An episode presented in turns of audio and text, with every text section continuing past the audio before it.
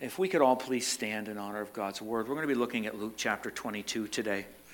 Um, if you have a Bible, you can open it up there. Um, we're not really going to stay exactly there, but that's primarily what our focus is going to be. We're going to be looking at verses 7 through 23 this morning.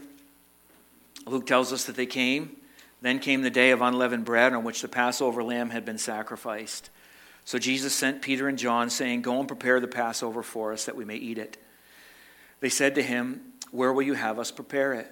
He said to them, Behold, when you have entered the city, a man carrying a jar of water will meet you. Follow him into the house that he enters, and tell the master of the house, The teacher says to you, Where is the guest room, where I may eat the Passover with my disciples?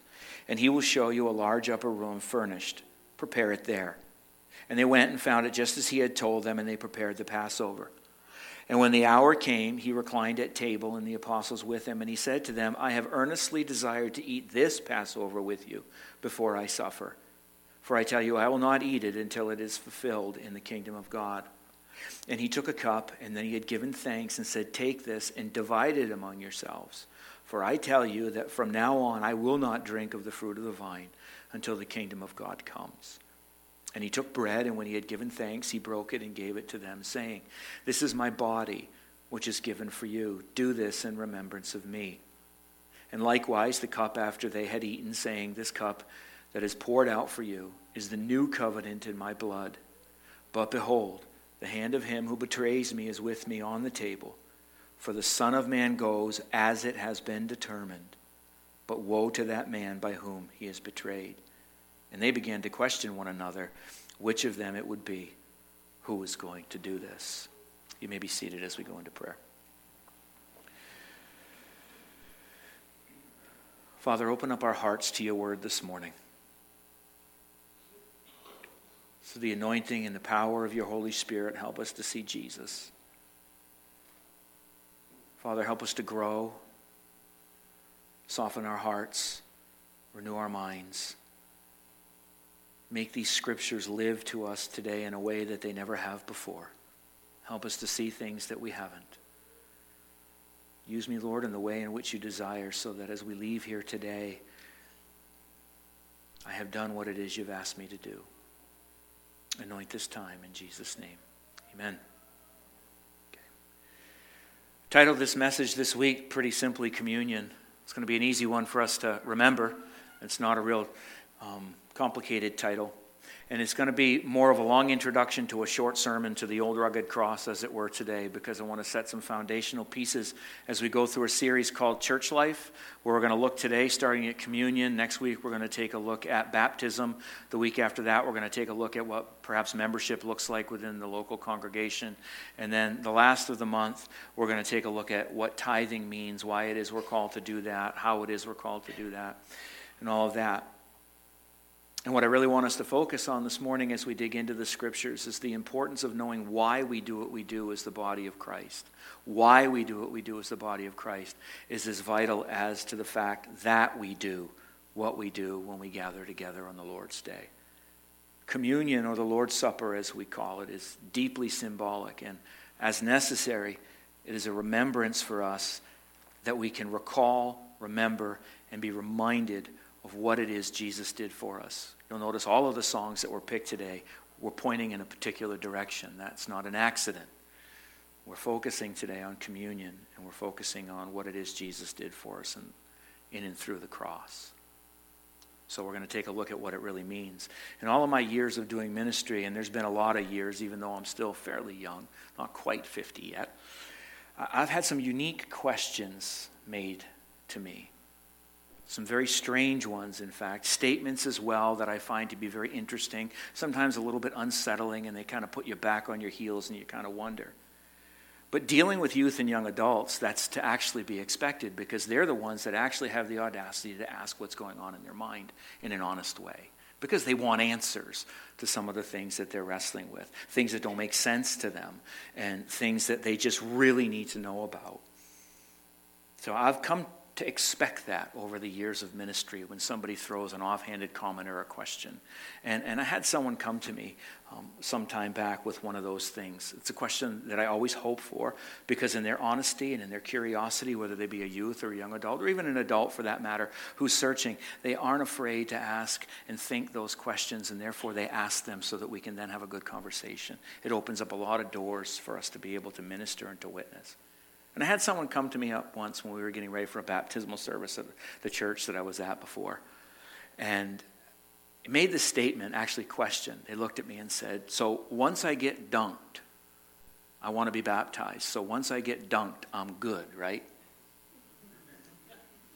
Once I get dunked, I'm good, right? Now that's an honest statement, it's an honest question, it's an honest thought which needed to be lovingly and kindly addressed and redirected in and around what it really means to get dunked. Because, no, in fact, if you don't know Jesus, you're not all right if you get dunked. All you are is wet. That's it. You're just wet. If you don't understand why it is you're doing what you're doing, and you don't understand the principle behind it. So, really, the deeper question and, and, and the approach that was taken then is we ask the question why do you want to get dunked? What's going on in your spirit and in your mind that causes you to ask that question? Do you really understand what it means, or do you just want to play in the tub? It's a good place to start. You see, we live in a time and we live in a place where assumptions are made on both sides of this kind of conversation, where we think everybody knows what we know. And they think they know what we know, but they don't really know what we know. And we aren't entirely sure that they do either. If you're confused, that's good because that's, that's where people usually are in situations like this. Which is why it's important that we understand that the honest seeker, perhaps, who shows up here just, you know, on a Sunday morning or who goes to a Bible study or who goes to a group who wants to ask these questions, or even a person who has just come into a relationship with who Jesus is, is going to be asking why it is we do the things that we just accept as a normal thing that we've always done because we've been doing it for so long. They begin to ask about these things the things that we do, perhaps just second nature, as it were, why it is we do them. What's the meaning behind it? You do it and you act as though everybody ought to know exactly what it is you're doing, but I don't get it. You know, baptism is one of those things. Why do we put people underwater and then lift them up and say a whole bunch of stuff and ask them for a testimony and all that? Communion, as well, is another one of those things that brings a lot of confusion at times. It's known as the sacraments or the ordinances of the church. We're not going to get hung up on what the words are. It's called both of those things or the Lord's Supper. Those are things that get asked about. Why do we do this? Can I do this? Can I not do this? All of that stuff. Misunderstandings like being dunked and then being okay, right? Or anyone can have one of them little wafer cookies with a little shot of wine, right? I can go up and I can do that. Is that's okay for me to do, right? Those are all questions that start good conversations for people. And if we're, we're open and we're honest and we're watching for what it is people are asking, genuinely asking, we have the ability to speak into that situation and help people move forward a little bit. To say, however, though, that it's only newcomers or non believers who, who don't really get this is, is wrong. It's absolutely wrong. Now, to be sure, we do live in a time and in a place that's anti biblical, that's anti Christian, that's anti church. And that for the most part, most people we run into are completely disinterested in what is going on here within this building. I understand that. I understand that. That's true.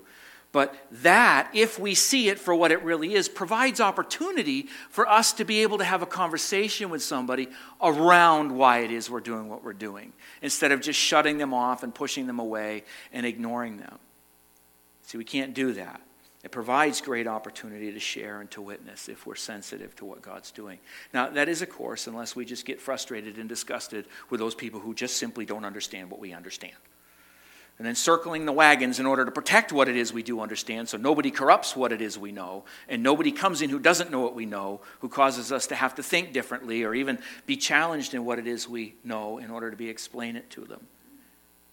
Fighting like crazy not to lose the ground that we think we already have within our culture.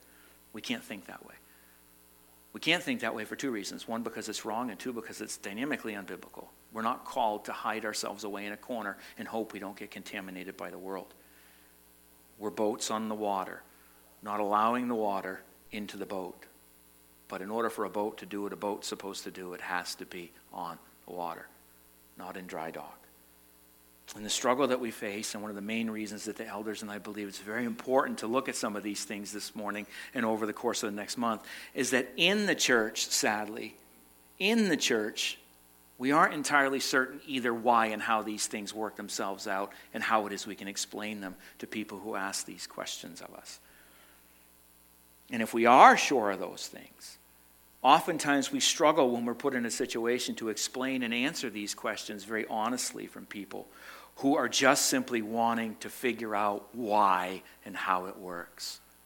Sometimes it's difficult for us to help people connect all the dots, as it were. That's the best analogy I can come up with. Because we need to understand within this book, there are dots that need to be connected. All the way from Genesis to Revelation, God's story is told. And we have to be careful not to do a disservice to the scriptures by taking things out and parking them over here and trying to make things out of something that they're not. We do a disservice to the authority of the scriptures in our life if we don't read them with the understanding that from Genesis to Revelation, this book is telling us a story, and that story is God's story. And to fracture it off and try and make sense out of it, separate from the entire context, puts us in a bad position. So, this week, and for good reason because it's Communion Sunday, I want us to take a look at communion and what that actually means for us. And if we're going to be a congregation on mission within the community that we are in, sharing the truth of the gospel with people and helping them understand why it is we believe what we believe, it's my responsibility pastorally to help us all understand the whys not just the that's in the scripture, but the whys of scripture, why it is we're doing the things that we're doing. Why is it we partake of communion? So I sat down this week and I tried to gather my thoughts. As Norma and I talked earlier, we both know that that's kind of a difficult thing to do, to gather all my thoughts and funnel them into one spot. But I tried to gather them under three headings, otherwise, I was going to be here forever and a day with this. And I may perhaps still be, but enough of that. Number one, what communion isn't. That's the first thing. Number two, what communion is. And number three, why we do it. Those are the three things I want us to look at. Hoping to focus on the second two more so than the first one. But understand that I'm not grabbing every single thing that we can learn about communion today, today. Otherwise, we wouldn't be home in time for supper. I'm being purposeful with what it is we're going to talk about in order that we can understand what it isn't, what it is, and why we do it. First of all, what it isn't. We have to get our thoughts around the truth that God's story is, again, one continuous story from the book of Genesis all the way through to the book of Revelation. And it points in one direction it points to the person of Jesus of Nazareth, the Messiah of the people of Israel. And this book finds its absolute and ultimate fulfillment in Him. Everything that is written about in this book points to Jesus. Ultimately, again, finding its fulfillment in Him. So we have to be careful with what you know I call Christian string theories and all of these kind of proof texting, trying to figure out how things make sense the way they make sense. In other words, I have this belief, therefore I'm going to go here and prove that belief. That's backwards. See, we have to take a look at it this way. This story points to Jesus. That means then that when we settle ourselves out here in Luke chapter 22, in this Last Supper scene that we have with his disciples, is that Jesus is not inventing a brand new story and a brand new direction for people to go. No, deeply seated in Luke chapter 22 and in Matthew and in Mark are echoes all the way back of that ancient story of the people of Israel, all the way back in the history which Jesus is redefining for them and for us in and through himself. So, communion is not plan B of a plan A and a plan B thing. Some people think that that's the case. It's not. Communion is not plan B, as if all of a sudden God had a plan A and then things went terribly wrong when Adam and Eve decided to go pear shaped and sin in the garden. He then stepped back in a panic like it was a surprise and looked at Jesus and said, We got to come up with a different plan. So, do you think maybe you could do this instead? This is not what this is. God didn't have a plan A. No, from eternity past, we see in verse 22 the Son of Man goes as it has been what? Determined. This was settled before it ever started, that this was exactly what was supposed to happen from eternity past. So, the life, death, burial, and resurrection of Jesus that we celebrate within the communion table is not plan B. It's the plan, it is the story of God. Everything pointed to that, right from Genesis 3:15 on. The other thing that it is not is it is not a literal participation in the literal body and literal blood of Jesus. In other words, when we take the bread and when we take the cup, they don't transform literally into the actual body of Jesus and the actual blood of Jesus. That's not what they do. There's a fancy word for that called transubstantiation, doesn't matter. That's not what this is. And I don't want to dwell on that for too long because what happens when you go down that road is that then this becomes the means of salvation and sanctification. But what it also means is that only a select faith tradition group of people are then allowed to partake of communion. And it makes it inclusive for those people and exclusive for everybody else. That's not what's going on here in Luke chapter 22. We have to make sure that that's not the direction we go either. It is not that. It is not that at all. In fact, the table of the Lord is for all who name the name of Jesus, all who have called on him as Lord and King, for every person who has bowed their knee to him and given their hearts to him as Savior, believing in the atoning work of the cross, meaning that what he did on the cross brings forgiveness to me for my sins, forgiveness to you for your sins, regardless of what it is you could do. That's what this is celebrating. If we have given ourselves over to that, it doesn't matter where you are. You have the right to partake of the table of the Lord. Membership in a particular congregation or a faith tradition does not include or exclude you from the table. Membership in God's family and in his kingdom does. So those are the things that it's not. Now I go on forever and a day about all the other things that it's not, but I think that those are probably the two biggest things that people trip over and settle out. So I think we'll move on from there to take a look at what it is. Number two, what it is. I've said this a couple of times. It's important to remind ourselves again that it is deeply rooted in the history of the people of Israel and in the story of God the 66 books that we have in the Bible. We find this in the Old Testament in many places, and we were sharing earlier, Norma and I were in my office, that I could have gone a whole bunch of different places today with this. In fact, I have a whole bunch of notes that brought me in a whole bunch of different places, and it would have been completely unproductive to do that. But it is throughout the Old Testament that helps us understand what was going on here. And I want to focus on just two this morning. One right now I want us to take a look at, and the second one I want us to look at when we ask the question or we discover why it is we do. We do. So the first is the absolute defining moment for the people of Israel. We've touched on this in the past. It's important for us to understand it over and over again. The defining moment for the people of Israel is found in the book of Exodus in chapter 12 when the Hebrew people had been in slavery for almost 400 years in Egypt, crying out over and over again to God for their deliverance and for their salvation from their oppressors and from their overseers and their masters. Sound like a familiar story? We just kind of went through that there in this Christmas Advent season, didn't we? Because the people of God in Jesus' day, just before he came, were doing exactly the same thing. Over and over and over again, they were calling out to Jesus for, or they were calling out to God the Father for deliverance from their oppressors. Be helpful for us to understand these things. You see, we have to go to the scriptures to hear God, not to prove what we believe. The scriptures are consistent. It's we who are inconsistent. And to understand the story, we have to go into the scriptures. And it's straight across the board. And there's four themes that I want us to understand that are important for us as we take a look at all the things that we're doing here. And, and settle in on these. I've brought these to you before. It's important that we take a look at them again. When you're reading the scriptures, especially when you're taking a look at what the story is in relation to communion, we have four things we look at. Themes, as it were, that run throughout all of the scripture creation, covenant, exile, exodus. Whenever you're reading the scriptures, ask yourself, where are we in the story of God in relation to these four things? More often than not, you'll find yourself in one of these positions. And you'll find the people of God in one of these positions as well. So, creation, number one, God is the creator God, and He is active within His creation. We have to remember that.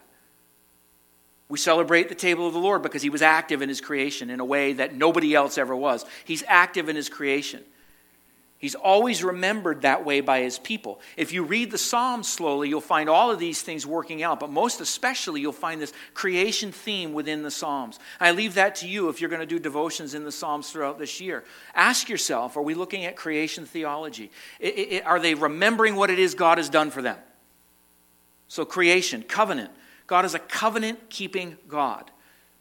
That's why we have the table of the Lord, because He is a covenant keeping God. Even when we fail within our promises to Him and we fail within the things that we say we're going to do, He does not. When God says that He has a promise He's going to keep, He always keeps that promise, up to and including the pain of death. Again, the celebration of the Lord's table gives clear evidence of that, and that's what we're looking at today. The third one is exile, one that nobody likes. It's that, that whole piece of being separated from God. You see, God always puts his people into exile when they and we rebel. We don't like that, do we? I mean, maybe you enjoy it, I don't. So I'll speak for myself. I don't like this. When we put ourselves in a position and we are rebelling against Him and His commands, He puts us into exile, whatever that exile may be. You see, we see this theme over and over again throughout the Old Testament. The people of God follow through with what they're supposed to, and they are raised up. They decide not to follow through with what they're supposed to. What, happens to them? They end up in exile. Egypt, Babylon, all those places. See, Exodus 12, once again, is the defining moment for God's people. Because the fourth thing that he does is Exodus. Exodus. Because God has created humans in his image for fellowship with him, fellowship with one another, and the care of his good creation. That's what's going on. And because he is a covenant keeping God, Whenever his people are in exile and they genuinely pray in repentance, asking for him to work on their behalf, guess what he does? He does. We see it in Exodus chapter 12, the people of Israel being called out of Egypt. We see it in Babylon when you read Zechariah, when you take a look at Nehemiah and Ezra and all of those things that are going on, and at the end of the book of Second Chronicles. God operates on their behalf, and he brings them back out of exile through an Exodus into their home. And this ultimately is what we celebrate here with the table of the Lord, the ultimate Exodus. See, Exodus 12. It's the first major deliverance and fulfillment of his covenant promise to create and call a people for himself. That's why it's important for us to know that. And I want you to see something when we take a look at the scriptures that when God institutes the Passover meal, he does so through a meal just like Jesus is doing here. He doesn't give them some sort of philosophical, touchy feely kind of thing or some sort of weirdo cosmic concept that if they just travel far enough and wide enough and whatever it may be, then they can finally find God and step into some reality. No. What does God do? He gives them a meal, a simple meal. And what we find Jesus and his disciples celebrating in Luke 22, they do so because of Exodus 12. Exodus 12, 1 and 2 says, The Lord said to Moses and Aaron in the land of Egypt, This month shall be for you the beginning of months. We're starting over. This shall be the, for you the beginning of months. It shall be the first month of the year for you. So, having brought about all of the plagues of Egypt, if you read the first part of Exodus, God is now bringing the judgment plague for Pharaoh's hard hearted disobedience. The ultimate plague of what? Death. It's not something we want to get to, it's never a place that we want to be. Now, before we take a look at this story and we think that this is a rather cold way in which God operates, in a mean spirited way on the part of God, as many do, many people look at that and they read that and they think that the God of the Old Testament is different than the God of the New Testament. Many people will reject the Bible out of hand because they think that God is just this mean and cold hearted person. They see this as reason to not believe. We have to understand something that God is a good, good father. And much as we discipline our children in stages, if our child does something wrong, we don't ground them for six years in a day and whoop them six ways to Sunday first. We encourage them to do the right thing.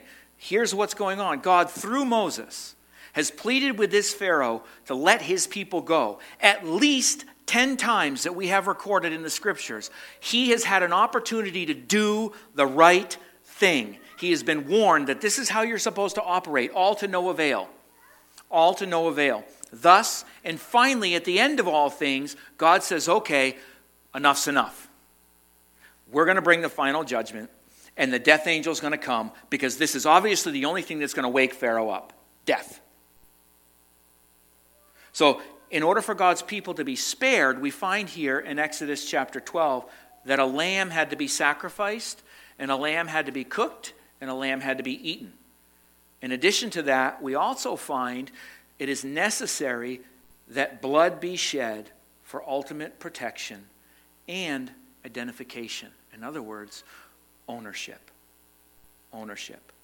Exodus 12, verses 6 and 7. And you shall come, or you shall keep it until the 14th day of the month, talking about the Passover feast. And when the whole assembly of the congregation of Israel shall kill their lambs at twilight, then they shall take some of the blood and put it on the two door, doorposts and the lintel of the houses in which they eat it. That's strange. It's just a little bit weird. I understand that. And sometimes it's really hard to understand, especially 3,000, 4,000 years on today, when this type of sacrifice is seen as cruel, it's seen as barbaric, and it's seen as unnecessary. But this is how things happened then. Forgiveness came through the shedding of blood. Still happens today, too. We just don't get our hands around that. You see, the blood symbolizes ownership ownership. Now, some of you may already know this, I understand that, but be patient with those of us who don't. It symbolizes ownership, that the house and all that in it belonged to the Lord. So that when the death angel came, he passed over the house, and all that were in that house lived. They lived. Exodus 12 14, because of all of that, this is, as I have said, the defining moment for the people of Israel. I can't say that enough. Exodus 12, 14. This day shall be for you a memorial day, and you shall keep it as a feast to the Lord throughout your generations, as a statute forever. You shall keep it as a feast. You see, we discover if you read your Bible at all in, in the Chronicles and the histories and in the Kings that they didn't. They didn't and there was problems as a result of that but that's for another time. You see the covenant keeping god has and is delivering you. That's the whole point here. Your responsibility is to remember. This is a memorial. Remember what jesus has done for you. Thus communion. We are to remember what it is he's done. So why do we do it when Jesus in Luke 22, we discover here, and I chose this text as opposed to Matthew and Mark, which also give direct links to this Last Supper. I chose it because Luke seems to capture this covenant moment better than Matthew and Mark do.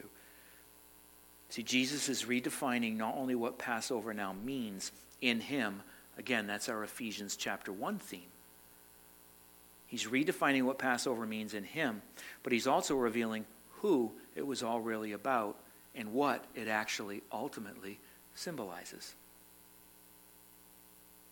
Passover is really about this Jesus the Messiah. This was the plan from eternity past.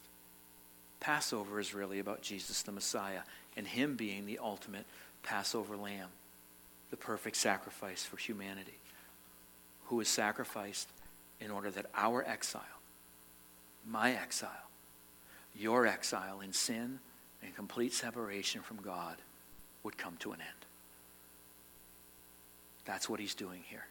See, this meal symbolizes, in a very real way, the new Exodus, the ultimate Exodus, not just for the people of Israel, but for the entire world. Creation groans in what? With eager expectation for the sons of God to be revealed. This is the ultimate new Exodus. Luke 22, verse 17 and 18, he took the cup.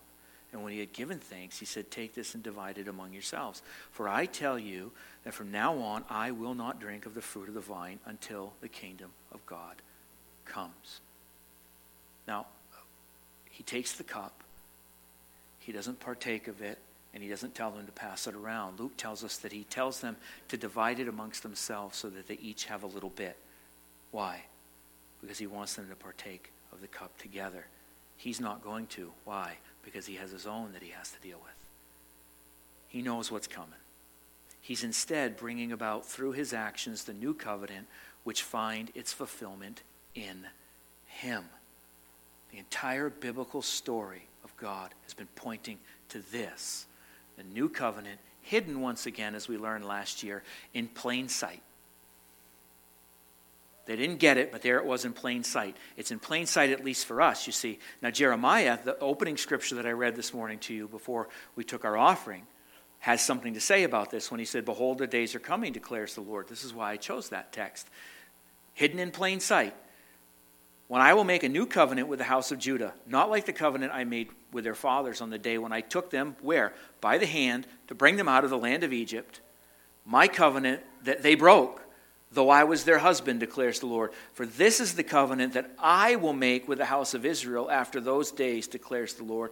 I will put my law within them I will write it on their hearts. I will be their God. They shall be my people. That's grace. You see, the people of Israel were sent out of Egypt with responsibilities. And then they were given the law. We don't have time for that today. But in order to be God's people, you were chosen by Him, you were made His people, then you fulfilled the law. I am going to put that law on your heart. By grace, you're going to step into the relationship with me because of what I'm going to do. It's nothing you can do. We come to the table of the Lord because God allows us to. He provides for us through Jesus. It's His grace that allows us to stand and partake of this. I have nothing to offer Him, I have nothing to bring to Him. If judgment happened this morning, I wouldn't be here preaching to you right now. Not, I don't suspect many of you would be here either. But that's God's grace and his goodness, Jeremiah tells us. In reading this, we sometimes wonder why it's not everyone just looked at Jesus and understood that all these Old Testament voices and prophetic words just spoke of him. Why don't people get this? Why don't they understand this? And uh, we have to remember that we have the benefit of time and history. We're 2,000 years on from this. Okay? And as Alistair Begg always says, we have the ability and the capacity to read this book backwards. Now, that doesn't mean start at Revelation and work your way to Genesis. What it does mean is that we have the New Testament. People like Peter and Paul worked all this stuff out for us so that we can look at the text and go, okay, there it is, I get it. But they were wrestling this through. This is why they miss these things. So, looking back here to these texts from 2018 and knowing what we know and believe, we can simply say, Of course, that's Jesus. I don't know why people don't get it. Well, they don't get it because it wouldn't have been immediately obvious to them any more than it is to one today who is searching without the motivating power and anointing of the Holy Spirit. It is all just foolishness to people when they read it. It makes no sense. How would an unbeliever read these things? It's a question to ask. We're back to how it is we can communicate with folks that don't know. Try to remember that in your life because you see, we need to meet people where they are at, as scary as and as unsettling as it is. We need to allow them to ask the challenging questions, which is why it is we need to know what we know and what we believe so that we can share that with folks. Now, you see, this is the new covenant, born out of the old covenant because of the promises of God to put his law in our hearts and to forgive our sins and to remember them no more. And that's exactly what he is saying through Jeremiah the prophet. Why? Because God's story is not fractured. What Jeremiah was saying was given to him by God through his Holy Spirit. So that prophetic schemer from Genesis to Revelation is all saying the same thing in a different way. It all points to Jesus. So Jesus is redefining the Passover around himself, which is a fairly arrogant thing to do if you aren't God. I leave that to you to wrestle through. He took the bread, and when he had given thanks, he broke it and gave it to them, saying, This is my body, which is given for you. Do this in remembrance of me. In other words, I'm the Passover lamb sacrificed for you. The picture that was given to you in the Old Testament, how God delivered your people all those years ago. I am that Passover lamb. This is my body, physically and symbolically. In the bread, symbolically. Physically, I'm going to be broken for you before the tomorrow's over. He then continued, likewise, the cup after they had eaten, saying, This cup that is poured out for you is the new covenant in my blood. It's powerful. My blood. This is my blood shed literally and poured out literally for the forgiveness of your sins and figuratively painted upon the doorposts of your heart. And figuratively painted upon the doorposts of my heart. Why? Because that indicates ownership. Who do I belong to? Who do you belong to? That's what defines whether you can partake of this table or not, not membership. You see, here's the deal. At that point, we are passed over by death. Even though physical death in this world comes to everybody, resurrection is the promise that we are given because Jesus overcame death. It no longer has the final say. So, this morning, as we wrap up here and we are coming before the table of the Lord, I want us to remember every one of the promises of God. We need to remember them all. Just skipped a rock across the top of it. But what Paul says here is that all of the promises of God in 2 Corinthians 1:20, all of the promises of God find their yes where?